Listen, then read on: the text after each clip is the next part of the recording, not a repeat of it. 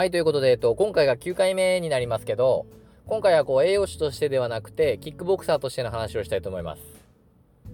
えー、キックボクシングやってるよとかっていうと、まあ、ほぼほぼこれも聞かれる質問なんですけど、えっと、試合やるとファイトマネーっていくらなのって聞かれることがあるんです。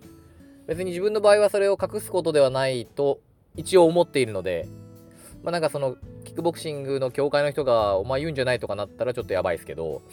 まあ自分としてはとりあえず隠すことではないと思うので、まあ良ければこれを聞いてる人に、まあいくらだよっていうまあ具体的な金額ですが、まあ話せたらいいかなと思います。まず、えっ、ー、と、まあキックボクシングでお金をもらえるようになるまでっていうのが、まあ一応、まあ、プロとして認められるというか、プロキックボクサーになると、ファイトマネーっていうのが発生して、お金をもらって試合をすることができるんですけど、まずまず、そのキックボクシングを始めましたって言って試合に出ますって言っても、やっぱりまだアマチュアで、ある程度戦績を踏まないといけないので、アマチュア時代っていうのは、まあお金が出ません。え、ていうか、それどころか、普通に1試合5、6千円かかります。なので、例えばですけど、アマチュアを10回やった選手がいるとすると、1回5000円と計算しても、一応単純に10戦でプロになれるっていうのもまあまあちょっと少ない話なんですけどそれでも5万円はもうすでに飛んでることになるんです。でアマチュアだとあんまり減量をして試合に臨むっていう選手もまあいないとかいうわけじゃないですけど、まあ、アマチュアだからあんまり減量過度な減量をして試合に臨むっていう人は少ないとは思うんですけど、まあ、よくよく考えたら、まあ、食べたいもの食べずというか、まあ、減量をして普通に参加費まで支払って、まあ、殴られるっていう。まあもちろん殴ることもありますけど、まあ今思えばというか、まあ、まあすごいことやってたなと、振り返ってみると思いますね。お金払って殴られる。あげく、まそれこそ2、3週間、まあ長い人と1ヶ月ぐらい好きなものも食べられないっていう、究極のこれド M じゃねえかと思いますけど、そんなアマチュアキックを経て、えっと、まあプロになるんですが、そのアマチュアのクラス分けみたいなのもあって、えっと、自分が出てたのは C クラス、B クラス、A クラスみたいなのがあって、C クラスで難勝した人は B クラスに上がれます。B クラスで難勝した人は A クラスに上がれます。で、A クラスで戦ってる人たちがアマチュアなんですけど、えっと、プロのその試合を組むような人が見に来てるので、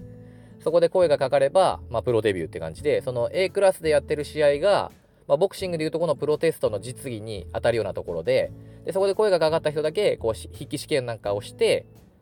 まあ、プロライセンスをもらえるというか、プロのデビュー戦が決まるっていう感じなんです。みたいな話なんですけど、プロデビューが決まると、もちろんさっき言ったファイトマネーがもらえるんですけど、これも自分の場合を話してます。えっと、もちろんすごい、もともとデビュー前から期待されているような人とか、それこそテレビに映るような人っていうと、もっとファイトマネーがもらえるんでしょうけど、こう自分みたいに別に特に名前があったわけでもなく、普通にアマチュアの戦績でやっと声がかかってプロデビューする人は自分の場合ですはまず単純に、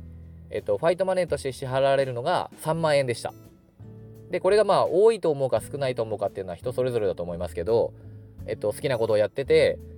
まあ、3万円もらえるんだったらいいじゃんって思う人もいれば、まあ、減量して痛い思いして3万円かいって思う人もいると思います。これは本当に人それぞれ多い少ないってどっちか、まあ、わかんないとこだと思いますけど、まあ、自分の場合は3万円を普通に現金でもらえてたんですけど、人によってはチケット払いっていうのがあって、5000円のチケットを6枚タダであげますよっていう。それを、要は自分で売れたら、それが単純にファイトマネーになりますよっていうのがチケット払いです。なんで、こればっかりはこう、チケットがもしさばけなかった場合、最悪、まあ、ファイトマネーが支払われないっていう形になるんで、まあ、自分の場合はこれではなかったんですが、まあ、興行によったりとか、その団体によったりっていうのはこういうのがあったので、まあ、デビュー戦っていうのはまあ、お金に関しては自分の考えですけど、まあ、正直、まあ、それで生活していくなんていうのも絶対できませんし、まあ、やっぱりやってることと割りが合わないって言ったら、まあ、お前が好きでやってることだろって言われるかもしれないですけど、まあ、なかなか辛いことをやってるけど、もらえる金額としたら、まあ、ちょっと少ないのかなって思います。それで選手がここから何を期待するかっていうと、もちろんデビュー戦はさっき話した3万円でしたけど、もっと戦績を積んでって、えっと、キックボクシングで言うと3回戦、5回戦とかいうのがあるんです。ランクがだんだん上がってって、3回戦、5回戦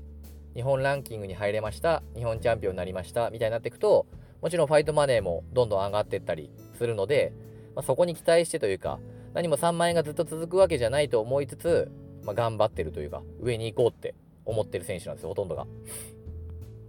それで今日プロデビュー戦のファイトマネーを話しましたけどえっとまたこれちょっと宣伝になっちゃうんですけど自分ツイッターもブログもやってて